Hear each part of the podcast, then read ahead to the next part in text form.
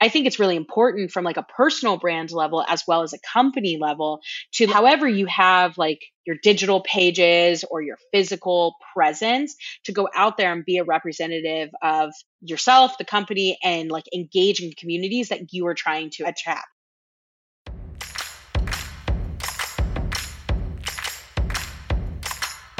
Hey, it's your host, Abigail Pumphrey, and I'm on a personal mission to help more small business owners become financially free.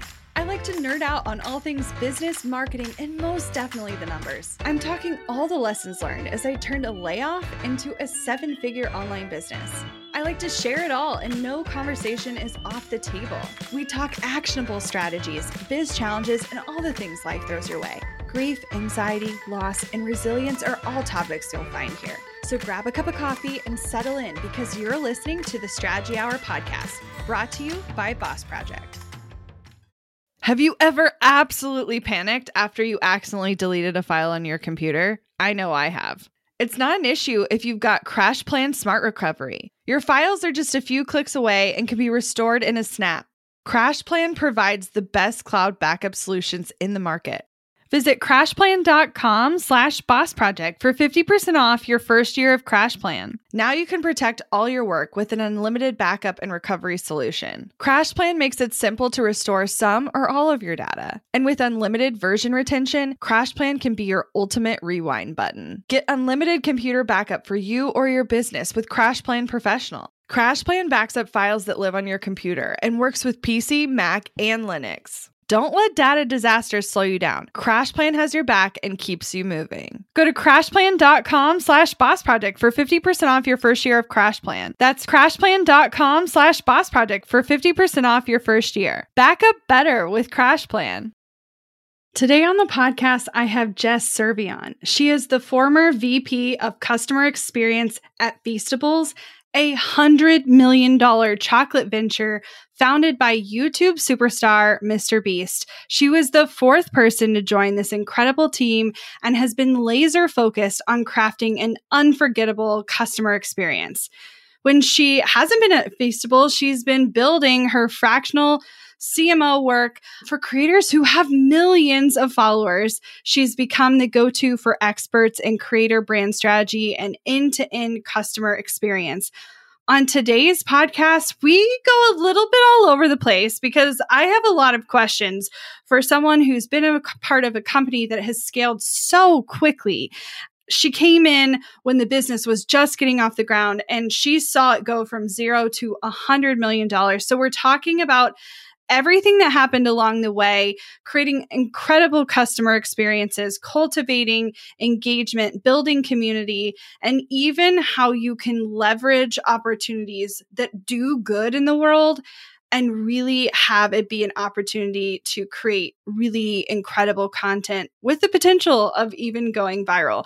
You are going to love today's episode. There is a lot of notes. And if you are someone who is transitioning out of a corporate role and into your own business. I think Jess is really going to inspire you with her story, and I'm excited for you to dig in and listen. Hey, Jess, welcome to the show. Thanks for having me. I'm so excited to be here. Well, I'm excited too. You have quite the resume and quite the story. And it's been so fun to hear more about your background and how you got to where you are today. I would love if you could share a little bit of that story with our audience. Yeah. So, fun fact I actually went to art school, but it's very relevant because I think that my education in art has actually helped me in the business world from like a thinking outside of the box, like strategic point of view, even though some people will be like, how do you paint and then do business? But listen, girl, I got you. Okay? I have a fine art degree. I totally understand. yeah, like you, it's relevant, you know? It's relevant. So TLDR version is like I went to I went to art school, graduated, then wanted nothing to do with it. So I worked a lot in like customer service oriented roles, customer success roles across like all sorts of different industries like banking. I worked for a nonprofit. I was like an office manager, got fired for that job. I was not great at being an office manager. I'm going to be real. And then, you know, worked in travel for some time. I was like a corporate travel agent, but like kind of like a customer success manager and then got like a role in a startup travel tech application and I was able to run all of travel operations but then in my tenure there we decided to shift the gears and develop out customer experience instead, which is very relevant to my story. So that's actually where I got my start as customer experience, not just customer success, not just customer support. And then that was like one startup. And then I like worked at a couple others, like cybersecurity, like all these like weird places and then landed at Feastables, a Mr. Beast snack brand. And if for anybody who's listening and like doesn't know who Mr. Beast is, if you have children, I guarantee they would know, or just you like search him on YouTube and he's like one of the biggest YouTube influencers. And there I was the vice president of customer experience and also the fourth employee. So ground up of that company. yeah, it has been wild to watch. It went zero to 100 real fast, not just zero to 60, but it has grown. It's more than 100 million in revenue, last I heard. And that's happened in just a few short years. Obviously, Mr. Beast has a history of going fast and scaling companies. But I'm curious, it, like being in the weeds and mm-hmm. being a part of a company that's from four employees to I don't know how many you were at when you exited recently, but talk to me a little bit about what it was like being in a company that was scaling that quickly. Honestly, fucking insane. fucking insane. I think it was really interesting. I think one of the biggest things and like this applies not just for like feastables but like any startup that like is like has this level of like scaling so quickly is you have to basically fail fast. You have to fail fast to learn from things right? And so one of our things that like in those beginning months was make mistakes and learn from them. Like it was a part of our culture. It was a part of our values right? And so you know we made a lot of mistakes. Like i wouldn't say like oh my god we made a ton of mistakes that like cost the, the business like millions of dollars. Not like I don't mean it like that. I mean it like we made some mistakes about like, oh wow, that didn't really hit on the audience like we thought, like a first social campaign or an email marketing or, you know, maybe a bundle that we created didn't like hit like the way we thought it would.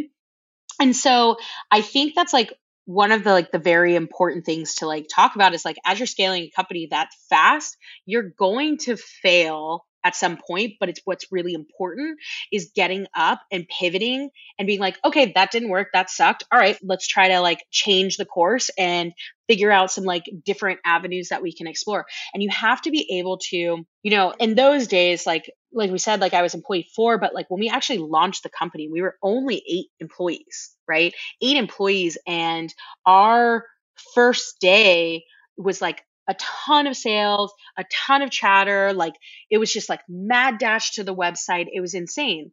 And we had to like learn very quickly like who your customer is what does your customer like what do they dislike how do you pivot how do you produce products that they love but also how do you build a community that they also love and want to continue like repeat purchasing from you and i think that's just the biggest lesson honestly you got to like leave room to fail so you can pivot and change the course as you get on. Yeah.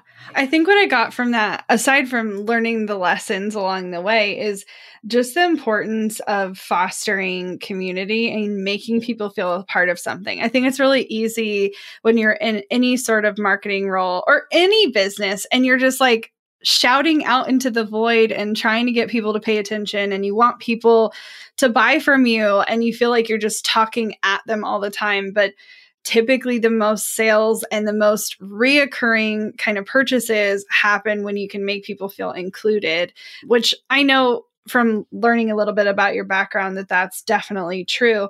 Tell me a little bit more about ways you've worked on building community with the various brands you've worked on over the years? Yeah, I think like the biggest thing, and listen, I think that the term customer experience is like still really new, even though we like talk about it a lot in like marketing or as like customer support, customer service.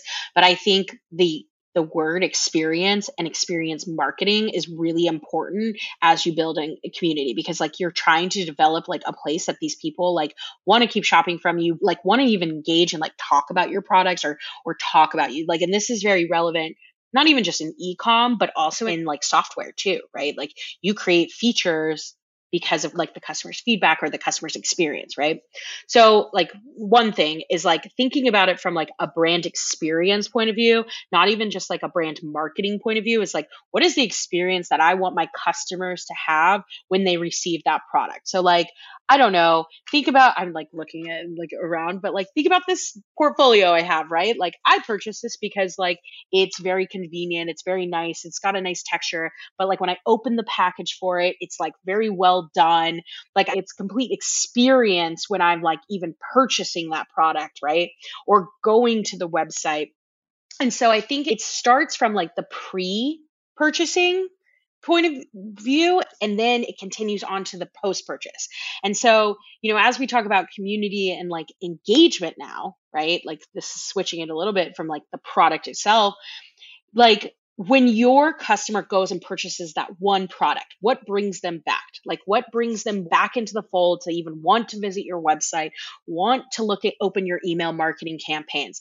And it's literally treating your customers as if not necessarily like they're gold, but treating your customers as if you're building a relationship with them. And I think that's really important is you're like talking to your customers is like, hey abigail like i noticed that you really like this color of this portfolio right? Like have you thought about like this other one that i might try to upsell you to? Or hey i really noticed that maybe it's like a probiotic right? Did you know that like we have this community where like other wellness gurus like really like to talk about like what's working for them and like their diet and their probiotics like all these other things right? It's like it's understanding what like what it is that your product is and like the the channels that you need to like communicate and build a relationship with your customer from. I know that sounds really like i was rambling no. but, but no. it's like relationship building. Well and i think the interesting thing about it is I know for small business owners, it's really easy to get caught up in community only looking one way, like community being a Facebook group, or you're using something like Circle or Skool, or, you know, an outside platform where it's literally a community. But I don't necessarily think online location or even a physical location is required to build that sense of knowing and relationship building and engagement. I know you've done it a lot through social. Go ahead. What were you going to say? Well, to your point, actually, so like look at Liquid Death, for instance, mm-hmm. right? Oh, Liquid, sure. Liquid Death actually does a lot of like in real life brand experiences, right? That is a sense of community. And I'm not saying everybody might have like the funds to be able to like go out there and like do these big extravagant things, right? But depending on like what your product is, like you going out and maybe like demoing your product or building out an experience that's outside of the online world is also a sense of engagement and it's also a sense of community. And so like I'm using Liquid Death as like a big grand scheme of things. And we can even talk about Feastables. Like we've done like in person things where I literally hand delivered 11 Teslas to winners at Feastables, like around the country. Okay. Like that's like building community. Oh, they're just, right? just casually delivering 11 Teslas across the country. That's a story. like, that's 100%. an insane story. But like, okay, even though there's just 11 individuals in this, right? It's like me as like a leader of that company and having to deliver this like moment because these were all winners who won from like a giveaway. You open the bar, you like put in your code and then you ended up winning a Tesla. Like and it was like 11 people. That's the backstory of that. But like even then, like even though these are 11 people, like I had to go out and make 11 different moments as I was delivering these these cars, right? And I had to build 11 different relationships with these individuals so that like one they would trust me that like hey, I'm like le- legit. like this legit like, you actually get the car. Yeah. So did you surprise them or did they know you were coming? Honestly, there's no way to really surprise it because fun fact, Tesla doesn't do wholesale. Okay. you know, you, yeah, if you're buying 11 cars for your fleet, right? Like you can't just get a wholesale number, like account. But like I couldn't just go and like I had to, they knew about it because I had to like sign the car over to them, of course. So like, but we had to pretend there was a surprise factor. sure. anyway, that's a very random story. But my point is though, is like in real life brand experiences also like create community and engagement and i think and i think even on a smaller scale like i look at you know fat milk one of my clients right like she's going out there and she's going to craft fairs and going to like particular events where she's demoing her product and like going out there as a founder and speaking to to potential customers and building relationships with them in person too mm-hmm, mm-hmm.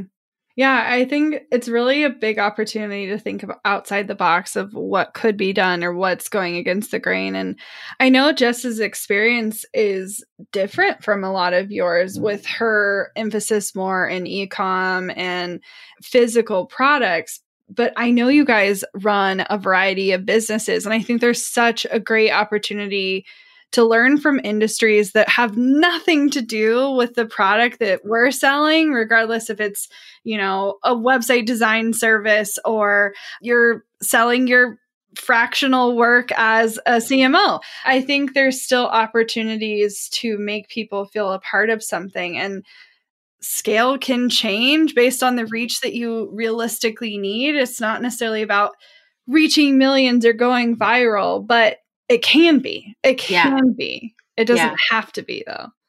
Yeah. I mean, you know, and this is just like honestly tactical advice to like other individuals who are like out there, you know, like selling their services or selling a small product or whatever it is. Maybe it's not ecom, maybe it's just like like you said, like design services. So one of the things that I've been doing as like a fractional individual is creating like just on my personal brand, creating a sense of community with like other founders, operators, and ecom, also in like B2B, like partnerships. When I say B2B, like software as a service. but the point is, though, is that so, what I've been actually doing is going out and creating like happy hours and experience events. Like, I've been taking what I like kind of learned from like the in real life brand experiences from like Feastables or that Liquid Death and like dialing it down to even like building community and networking opportunities outside of just like selling a product, right? And then what happens in turn is like that's essentially like top of funnel marketing because then you're going out there and you're selling your services, you're selling yourself as like the individual, but it, it doesn't feel as like contrite. It feels more authentic right? Because it's like i'm hosting these like events or i'm hosting these like networking opportunities and i'm just like showing up as jess jess and having casual conversations. And then when you get into like oh hey i'm jess. Maybe you're this person's name is frank. I don't know. And they're like what do you do? And i'm like oh i'm a fractional cmo and they're like oh my god like i don't need that but my friend needs that right? It's like developing and like and i hate to turn everything about sales but my point is is like there's always like if you go out and engage and like build these like communities and network you can in turn turn that into top of funnel marketing for yourself mm-hmm. talk to me more about that top of funnel marketing because i think a lot of people skip this. when you run a small business, sometimes it's not even necessary. You have your own you know world of people that you've cultivated over the years. You you haven't been paying much attention to it but you have friends on facebook. You have a couple hundred followers maybe a couple thousand followers on instagram and they start selling whatever it is that they're selling and they are getting clients and then one day the leads start going down because they haven't focused on building top of funnel strategies. What are some of your like off the cuff ideas on ways to do this in a really like starting small way? Yeah, I think my biggest one that comes to mind, the first pillar is engagement. You have to give out what you're trying to get back, right? And so, and I think that can apply for like anything that can apply for like design or can apply for, you know, fractional CMO. It can apply for like a product, right? And so, like, what I'm trying to say is like, so maybe you have some sort of organic social pathway and then you were like getting like word of mouth or you were getting some engagement there but like you were waiting for everything to come to you but you weren't actually going out and engaging in other communities to like bring people like back to you right? So it's like I think it's really important from like a personal brand level as well as a company level to however you have like your digital pages or your physical presence to go out there and be a representative of yourself, the company, and like engage in communities that you are trying to attract. So, and what I mean by engagement, so like it could be something so simple as like going and like maybe looking for threads on Twitter that are relevant to like the products or the services that you're selling. Or maybe it's like getting involved in like Reddit communities, right? Or, you know, any sort of social channels. And then the, on the other side of it, like I'm thinking, one of the things that like is coming to my mind is like I'm thinking of this woman that I know. She's a fiber artist, and she learned to be a fiber artist and then started selling her products right but like how she's engaging in the community is like she's going out and teaching classes. She's going out and going to the networking events. She's going out and like going into that specific community and engaging with other artists and other individuals to then draw back into her business. So I, it's so again the first pillar is engagement. Like i feel like it's organic it's like off the cuff like thought but I think it's really important. I don't think it has to always be like paid ads, right? Like you don't have to always do paid ads. It's like it could be something so simple as just having a conversation with somebody.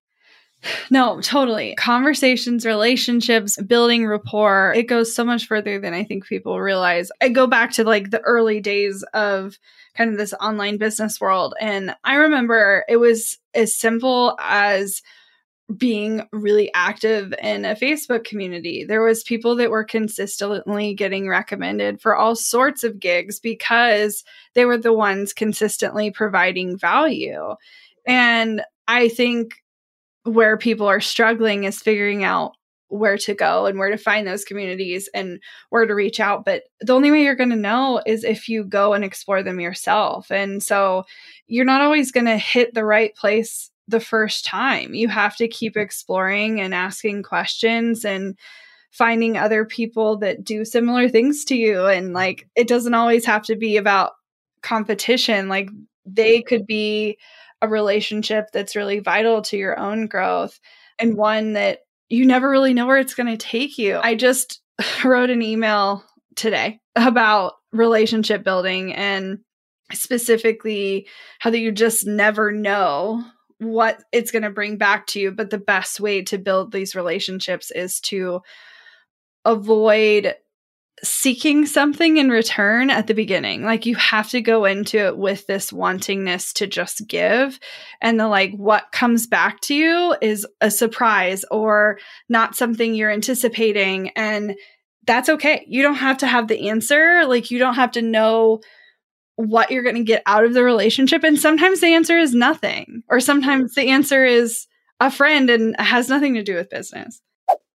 Want to learn exactly step by step how to get paid to generate leads in your business? I've kept these details to myself for far too long. I'm ready to spill everything and give you the exact steps that help me generate tens of thousands of qualified leads and millions in low ticket digital product sales.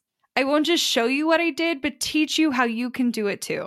I'm talking not just how to create low ticket digital products, but also showing you how to use them strategically to generate leads for your other existing or future offers. I'm sharing it all at bossproject.com slash jumpstart, including exactly how I made $8,033 and generated 277 leads my very first month selling digital products. Find out more at bossproject.com slash jumpstart.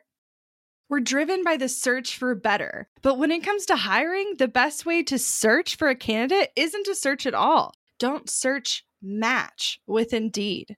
With over 350 million global monthly visitors, according to Indeed data, and a matching engine that helps you find quality candidates fast. Ditch the busy work. Use Indeed for scheduling, screening, and messaging so you can connect with candidates faster. 93% of employers agree Indeed delivers the highest quality matches compared to other job sites, according to a recent Indeed survey. I love that Indeed makes it easy to hire because I'm busy enough already. When we've hired in the past, the process was full of unqualified applicants. With Indeed, we can target the right candidates for the right position.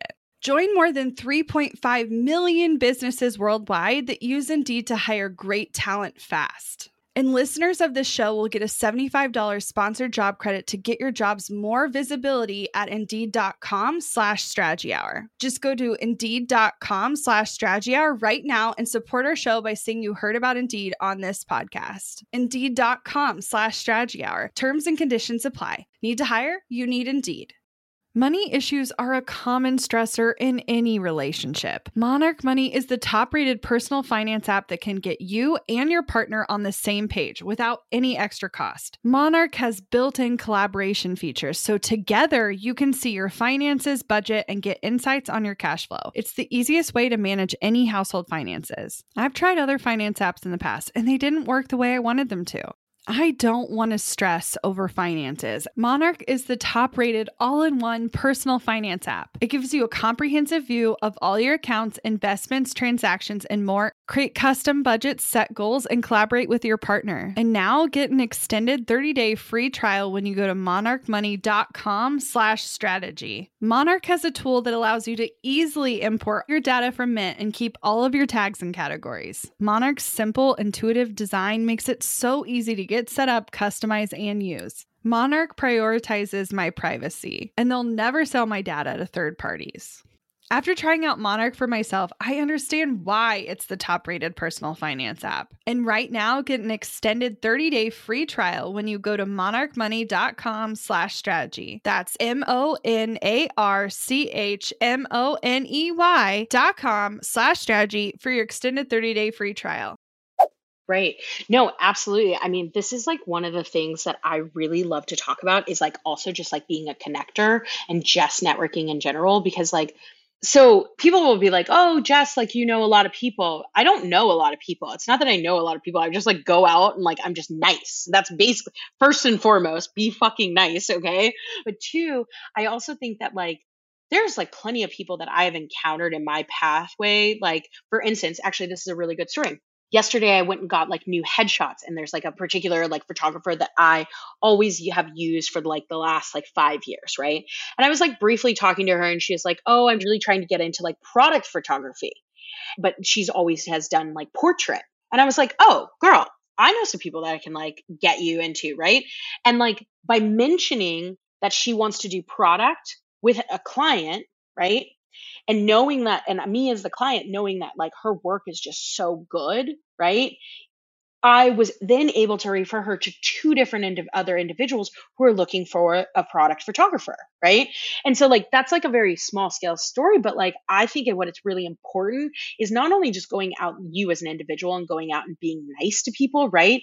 But I think you go out into like these events, these networking events, these talking to people, whatever casual conversations of like not expecting to get anything out of it because you never know when like somebody is going to one connect you but two, you can be the connector for somebody else. Mm-hmm. Oh, for sure. And that's always so fun and serendipitous and unexpected and kind of is a little bit related to the direction I want to go next. But you mentioned before we got started the possibilities of taking something that you're purposefully building a campaign around something, but really doing good, having it be purposefully good in whatever community or area that you want to show up in. But how the doing good really can promote virility. And so I think ultimately being a good person, being open, being whatever, like it all comes back to that. But talk about how you can leverage that for content. Yeah. So I think I mean, granted, this these examples are probably going to come back to ecom, but I think this like applies for every sort of entrepreneur out there, every person that's like just going out there on your own, right? I think that like a lot of what we're talking about is like, okay, like go out there, be nice, like all this stuff, but I have seen with some of the brands that I have like worked with, in particular, like Feastables. Actually, this let's just use the Feastables example for now. But like Mr. Beast is known for doing good, he's literally known for doing good, right? And so that's like from a perspective of his channel. So his YouTube channel. So he goes out and he like does these giveaways, whatever. He's helping other individuals, right? And so then when we're bringing that into Feastables, it's not about at Feastables like okay i want to sell this candy bar or sell this snack and like make money like we also need to exemplify that mr beast brand persona in like a in the, our ecom store and our snack brand. So, you know, there have been campaigns that we have done that were just literally not for profit, just for giving back, like just for giving away funds to like somebody who was in need, right? Going to actually a particular product, like last Christmas, instead of being like, okay, we're going to sell this bundle, we're going to get this t shirt, and you're going to get all these things, we're going to make so much money off of this, right? We actually sold a product that was a bundle with you still get your chocolate, but like some of those proceeds of that bundle actually went to Beast Philanthropy. Beast Philanthropy is like another Mr. Beast organization that literally they like help in like so many different causes. There's so many, like I can't even like name all of them. But like that's my point is like it's like going out there and like developing like a brand experience that's very related to like Mr. Beast, right? And like the doing good will also in turn bring you not just loyalty, but also a sense of authenticity. Um, and I think that's really important. So, like, that's a very large example. So, like, on a smaller example, right? I have put together campaigns where for granted like the company was a nonprofit software company that also helped other like nonprofits but there were campaigns that we did that were specific to giving back to the community and we did it every quarter where we would like go out film the content of course but like go out and like give back to like a food bank or like some sort of service right and like we weren't expecting anything out of it but that content ended up bringing in like authenticity to the software company, right? Like it brings in a level of like, I don't want to say personalization, like that was, it's not personalization, but it's like a level of like humanizing like the overall experience, right? And so I think my point is of bringing up these two examples is like you could go really big where it's like a piece of your proceeds goes to something or you could go really small and you're just doing something for the good of doing something and what it brings to your brand your personal brand your your product brand whatever it is is the level of authenticity like you actually feel like you're like real you're not always just out there for revenue mm-hmm. Mm-hmm. No, I'm so inspired right now. It's been really cool to even just ponder here myself while you're talking, thinking about, you know, people think about ways to add senses of urgency and like get people in on certain campaigns on a certain timeline. And it doesn't always have to be a price increase or the thing going away or whatever. Like, what if it's about making an impact on something that's really important to you or important to your community as a whole and what are the ways you can leverage or do that and i think it got my wheels spinning so i'm hoping it gets yours spinning as well yeah, and like one other example I actually have is like for another brand that I do work with. They're a hydration company, right? So like their product is very like you purchase it and you purchase it for like yourself. But we actually get a lot of requests that come into the CX team of like, hey, I really love this product. I don't want to name it just because I don't want it to like go viral and like, but like, oh, hey, like I really like this product and we're, you know, doing a run, a marathon run. Would you be interested in donating your product? Right. Or maybe it's a bachelor party. I know like these aren't necessarily always doing good, but it's like asking for donations. Right. And then I'm trying to think of the one that like recently came across your desk. Oh, it was like in Los Angeles, and it was like passing out like these hydration packets, like in Skid Row, like putting it in like bags for these individuals, right? And so like whether you're like donating to the bachelor party or you're donating to the good cause, right? Like either way, it's not only just developing like that authenticity, but what it's doing for this brand in particular is that they're being seen in the community as doing good for other organizations. And that it's really important to like, it's not all, always about revenue, it's also giving back to your community. Yeah. No, I definitely think it's such a great opportunity to think outside of what you've maybe allowed yourself to do. I think a lot of people think I have to be at a certain revenue point where I can before I can start doing this or I have to build my business to this stage before I can give back and there's so many things. So even if it's just your time, ways you can impact other organizations, other causes, your community, I think that's super inspiring. Along the way, like when you're doing all of these initiatives ultimately it's moving the business forward and helping it grow and and in some cases scaling it rapidly in the case of what has happened at feastables what do you feel like some of the smartest moves are that like make this more incremental and and something that's going to scale but not break the business. Any yeah. thoughts on that? Yeah, I think what's really important as you're scaling a business is to be really methodical about your steps, especially in like whether it's like a service or it's a CPG consumer packaged good, like or something that's consumable, whatever, right? Like and it doesn't matter like what your product is, what your service is, like what you're selling is that it kind of goes back to like the old saying where it's like don't bite off more than you can chew you know because I think at times, like I know I do this. I definitely do this even in my fractional business. I'm like, hey, oh, I, I could take all the accounts, right? I could take all the. I would not say I take all the accounts, but I could take on all the business. But then I'm like, wait, I don't have enough time to actually do this at 110%. And so then if I'm thinking about it from a product perspective, right? If you're constantly getting distracted by the shiny object of like, this is going to bring me more revenue and not actually being productive in like your product, right? Like maybe you're getting bad customer feedback because like your product is like, not the greatest because you like you just move too fast. What's going to happen is if you're not methodical about like the steps that you're taking and kind of like not biting off more than you can chew is that you're not going to be able to operate at 110% and just like an individual burns out your company will burn out too and I think that's really important. And it's like, I don't necessarily have like the tactical advice, like do this to do this. I think my most tactical advice there is be very thoughtful and methodical about what it is that you are putting out into the world and don't bite off more than you can chew because then you, you're just constantly getting into these pivot moments, which are still important, but you're never going to be able to operate at 110. Mm-hmm. I totally agree. I think that's an important thing to recognize our limits and the people who listen to this show have big ideas. They have big aspirations and big things they want to accomplish. And I think often the ideas are bigger than they have, not that they are capable of, but that they have the resources to accomplish, whether that be manpower or the financial feasibility of putting it in action or whatever. And so being mindful of, okay, even if this is the big vision and this is where we want to go, what is 100% of what we can do that puts us in that direction? And it can still be incremental. You can still build to the thing. And who knows, like that big idea could be right around the corner with the right intentional steps along the way.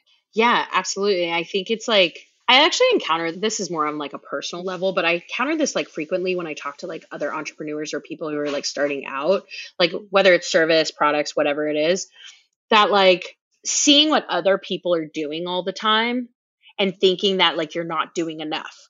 But we always have to remember that like in order to get to one step, it's brick by brick, you know, and like it's just brick by brick. Like we were talking about this before, but like I recently I have like departed from Feastables.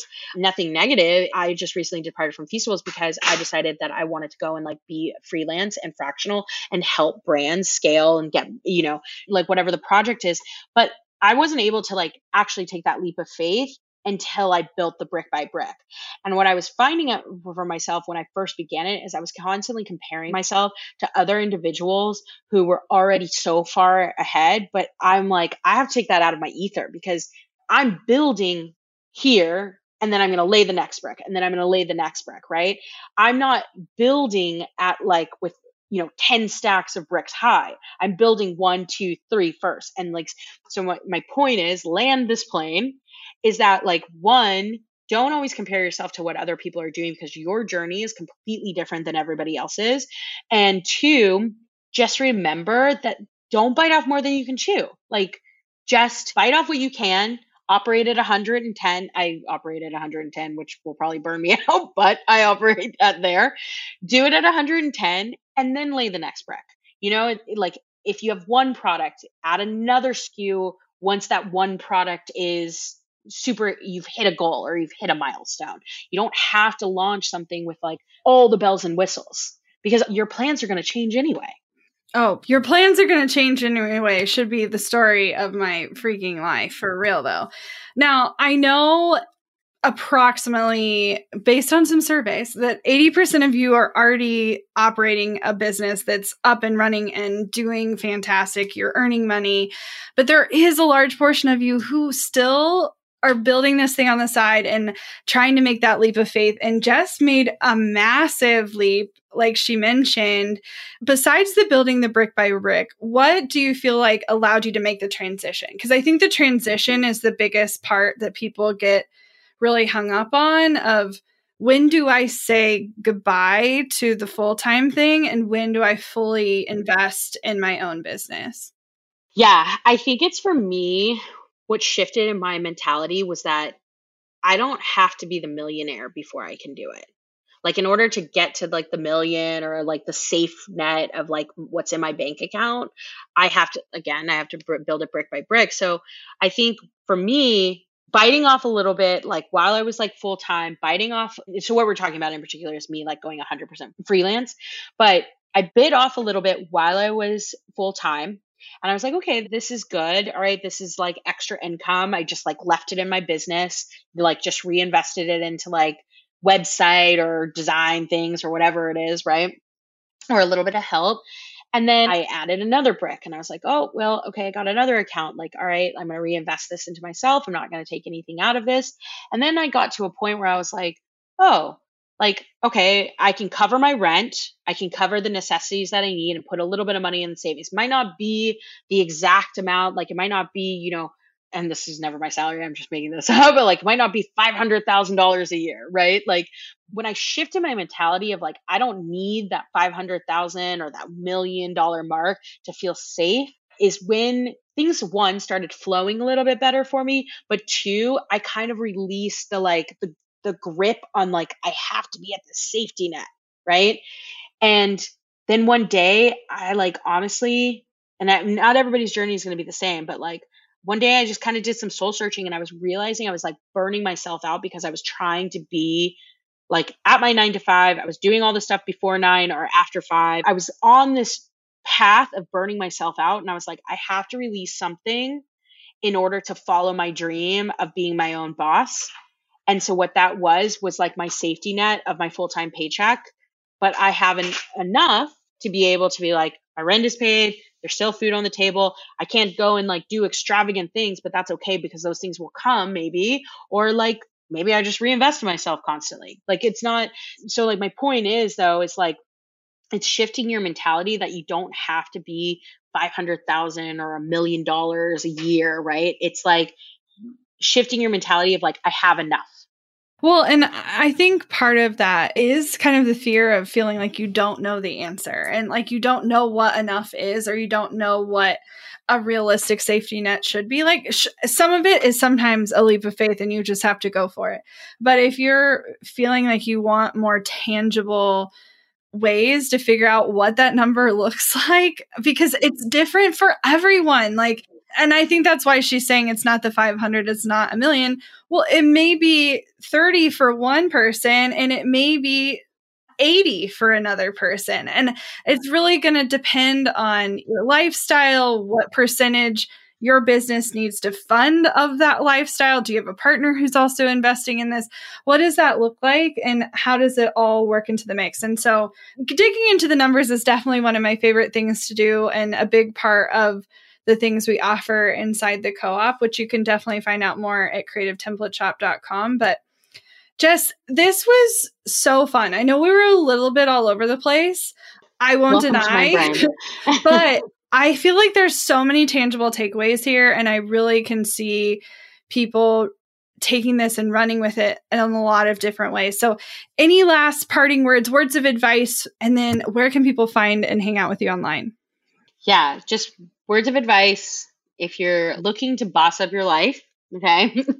it's brick by brick, my friends. And the last thing, because I tell this to so many of like my mentees, do not compare yourself to other people. I know it's so hard, but if you find yourself comparing yourself to other people, like I was finding myself comparing myself like on Twitter, and I'm like, you know what? Let me just not be on Twitter. Like, let me take that out of my ether because that is going to distract me. So, my point is if something is a distraction and you're comparing yourself, take it out of your ether as much as you can. And then if you are looking to speak to me any further, you need some fractional CMO help, or honestly, you just want to chit chat, I have a website. It's jesscervellon.com. We'll put it in the show notes because my last name is very hard to spell.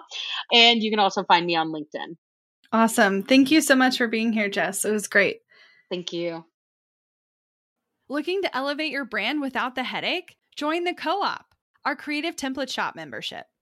With thousands of easy to customize templates, all crafted to seamlessly fit your business aesthetics, we make nurturing leads and driving sales effortless. We're talking serious impact and seriously simple creation. Become a member now at creativeshopcoop.com and transform your business today. That's creativeshopcoop.com.